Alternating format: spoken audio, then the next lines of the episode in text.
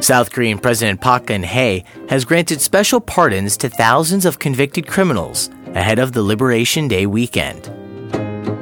Obesity has emerged as a major health threat in South Korea, and the perception of public safety in Korea has fallen following the country's MERS outbreak.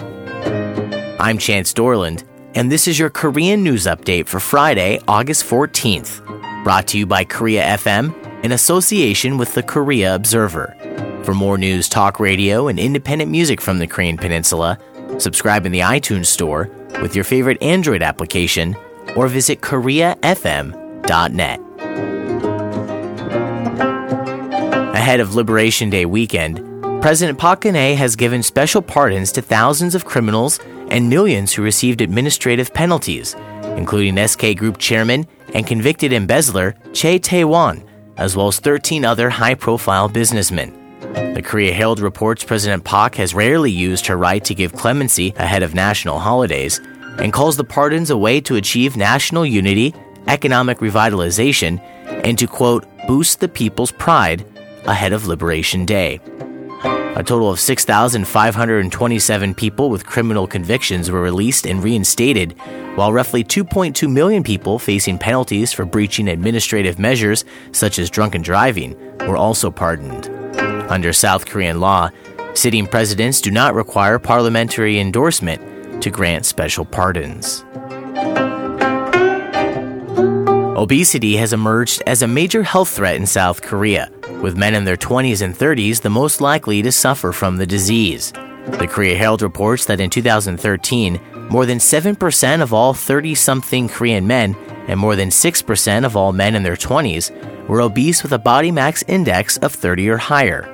Numbers from the National Health Insurance Service also show that starting in 2002, the number of obese Koreans grew 2.5% in 10 years, with 4.2% of the total population defined as obese by 2012.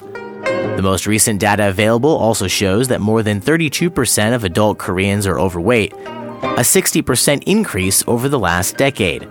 Reports also show that obesity is more prevalent among low income Koreans, and the NHIS says if trends continue, 1 in 17 South Koreans will be obese by 2025. And the percentage of Koreans who say they feel safe has fallen for the second time in the last year, following June's outbreak of Middle East respiratory syndrome. The Korea Herald reports data from the Ministry of Public Safety and Security shows a 2.4% decrease in perceived safety, with roughly 22% of respondents saying they felt secure between April and June of this year. However, despite the decrease, the most recent numbers are higher than the record low of 18.2% set two months after the sinking of the Sewol ferry in the second quarter of last year. And this morning and afternoon, we'll have sunny intervals with a shower here and there, a high up to 30 degrees. Then tonight, a low down to 21 and a bit warmer for Saturday, but no rain in the forecast, just some clouds and some sun with a high of 31. Subscribe to the Korean News Update through the iTunes Store or Android podcasting applications. And for more news, talk radio, and independent music from the Korean Peninsula, visit KoreaFM.net. I'm Chance Dorland.